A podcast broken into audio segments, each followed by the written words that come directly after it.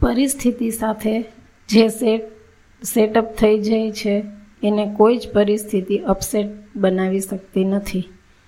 દીવો ભલે નાનો દેખાતો હોય, પરંતુ એની વિશેષતા એ હોય છે કે સમગ્ર ખંડને પ્રકાશિત, પ્રકાશથી એ ઝળહળાવી શકે છે. એમ કેટલાક ગુણો ભલે પ્રથમ નજરે સામાન્ય દેખાતા હોય, પરંતુ એની વિશેષતા એ હોય છે કે સમગ્ર જીવનને ઝળહળાવી શકે છે. પ્રભાવિત કરી શકે છે. ફર્ક એટલો છે કે દીવો કલાક બે કલાક સુધી જ પ્રકાશ પાથરવાનું કાર્ય કરે છે.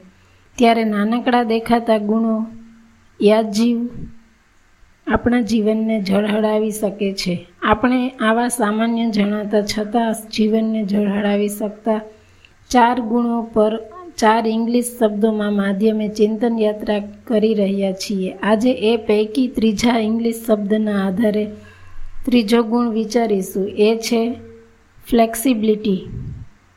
અર્થાત, દરેક પરિસ્થિતિમાં અનુકૂલન સાધવું એડજસ્ટ થઈ જવું. પહેલી વાત, ક્ષેત્ર જો વ્યવહાર જગતની નાની મોટી બાબતોનું હોય તો એમાં અવશ્ય ફ્લેક્સિ, ફ્લેક્સિબલ રહીને દરેક બાબતમાં, બાબતોમાં અનુકૂળ થઈ જવું. કેટલીક વ્યક્તિઓનો સ્વભાવ એવો જિદ્દી, હઠાગ્રહી હોય છે કે ક્યાંય પરિસ્થિતિ સાથે અનુકૂળ ન થઈ શકે. ઉદાહરણ રૂપે, ધારો કે એક વ્યક્તિને ભોજન ગરમા ગરમ જ જોઈએ છે. ભોજનનો ટેસ્ટ પણ ચોક્કસ પ્રકારનો જ જોઈએ છે. હવે ક્યારેક સંજોગવશ રસોઈ વહેલી બનાવી દેવાના કારણે કોઈ વાર એને ભોજન ઠંડુ મળે કે રસોઈ બનાવનાર વ્યક્તિ બદલાઈ જવાથી ટેસ્ટમાં ફરક આવી જાય.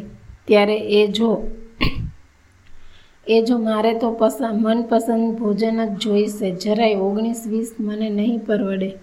આવો અઠાગ્રહ જીત કરે તો યા એ ઘર્ષણ સંકલેશ કરે, કરી બેસશે.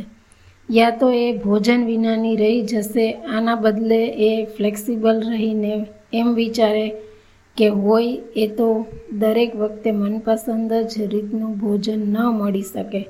તો સંકલેશ થાય. ન એને ભૂખ્યા રહેવું પડે. વ્યવહાર જગતની આવી નાની મોટી બાબતોમાં જિદ્દી જળભરત હઠાગ્રહી, વલણ અપનાવવાના સ્થાને જો ફ્લેક્સિબલ રહીને અનાગ્રહી અભિગમ અપનાવીએ તો ઘણીવાર આપણે કલ્પી પણ ન હોય એવી ઉમદા ઉત્તમ છાપ સામી વ્યક્તિના માનસપટમાં આપણા માટે અંકિત થઈ જતી હોય છે. ઉપરાંત સૌહાર્દનું વાતાવરણ જામે એ અલગ કરવી છે આની પ્રતીતિ. તો વાંચો આ સત્ય ઘટના. ગુરુદેવ આચાર્ય પ્રવર સૂર્યોદર સુરેશ્વરજી મહારાજની નિશ્રામાં ગુજરાતના પાવી જેતપુર ગામમાં જીનાલયનો પ્રતિષ્ઠા મહોત્સવ યોજાયો હતો. નાનકડા ગામમાં પ્રતિષ્ઠાનો પ્રસંગ પહેલીવાર ઉપસ્થિત થયો હોવાથી ગામના જૈન, અજૈન તમામ વર્ગના જબરજસ્ત ઉમંગ હતો. એમાં પ્રતિષ્ઠા મહોત્સવના મુખ્ય રથયાત્રા વરઘોડામાં ગામમાં સર્વપ્રથમ અમદાવાદથી હાથી લાવવાનો નિર્ણય થયો. તે કાળની અને નાના ગામની અપેક્ષાએ હાથી પર બેસવાની ઉછામણી માતબર થઈ.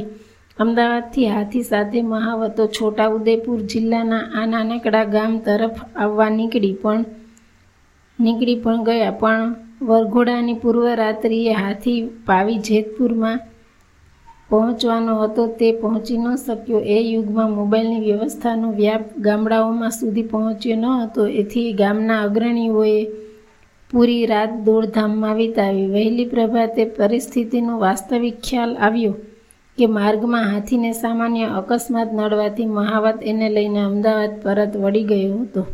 અગ્રણીઓને હવે મોટી ચિંતા થઈ કે હાથી પર બેસવાની માતબર ઉછામણીનું શું કરવું?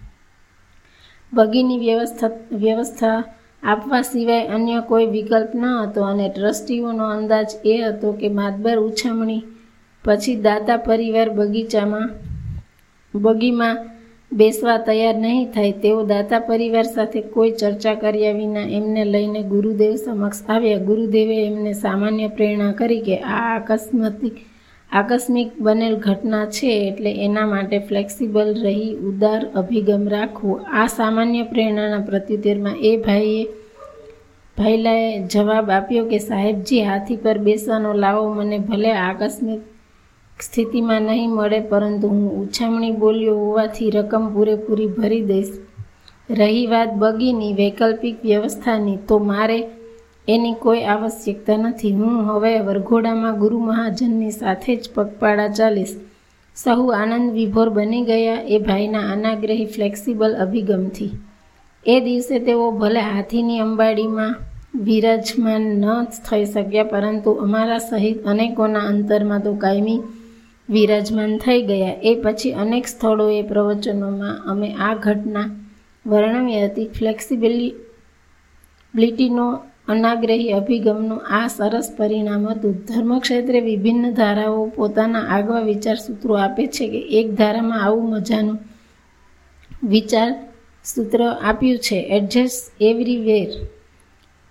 મતલબ કે દરેક જગ્યાએ એડજસ્ટ થઈ જવું તે તે બાબત સાથે જાતને અનુકૂળ થઈ જતાં શીખવવું. આ રીતે એડજસ્ટ થનાર વ્યક્તિ ક્યાંય મિસફિટ ન થાય, એ વાત ખબર છે? પથ્થર અને પાણી બંનેનો સ્વભાવ આ એડજસ્ટ થવાના અનુસંધાનમાં એકમેકને સાવ વિપરીત છે. પથ્થર પોતાનો આકાર અત્યંત જડતાથી જડતાથી પકડી રાખી, એમાં તસુ તે જેટલોય ફેરફાર નથી થવા દેતો. આ પથ્થર થાળ જેવા વિશાળ પાત્રમાં સમાવેશ પામી શકે, પણ તપેલી પ્યાલો કે વાટકીમાં એનો સમાવેશ કરવો હોય તો હરગીજ ન થઈ શકે. કેમ કે એ એના આકારમાં, બંધારણમાં કોઈ જ એડજસ્ટમેન્ટ નથી કરતો. જ્યારે પાણીની વાત ન્યારી છે, એને પાત્ર રૂપે થાળ મળે તો એ, એમાં સમાવેશ પામશે અને તપેલી પ્યાલો કે વાટકી મળે તો એમાં પણ સમાવેશ પામી જશે. કારણ એ જ એનું પોત જડતાનું નથી ફ્લેક્સિબિલિટીનું અનુકૂલન સાધવાનું છે. પાણીનું આ પોત આપણને એ સૂત્ર આપે છે કે આત્મસાત કરવાનું જણાવે છે કે એડજસ્ટ એવરીવેર મતલબ કે વ્યવહાર જગતની નાની મોટી દરેક બાબતમાં શક્યતા અનુસાર એડજસ્ટ થઈ જાય તો તમે ક્યાંય મિસફિટ નહીં થાવ.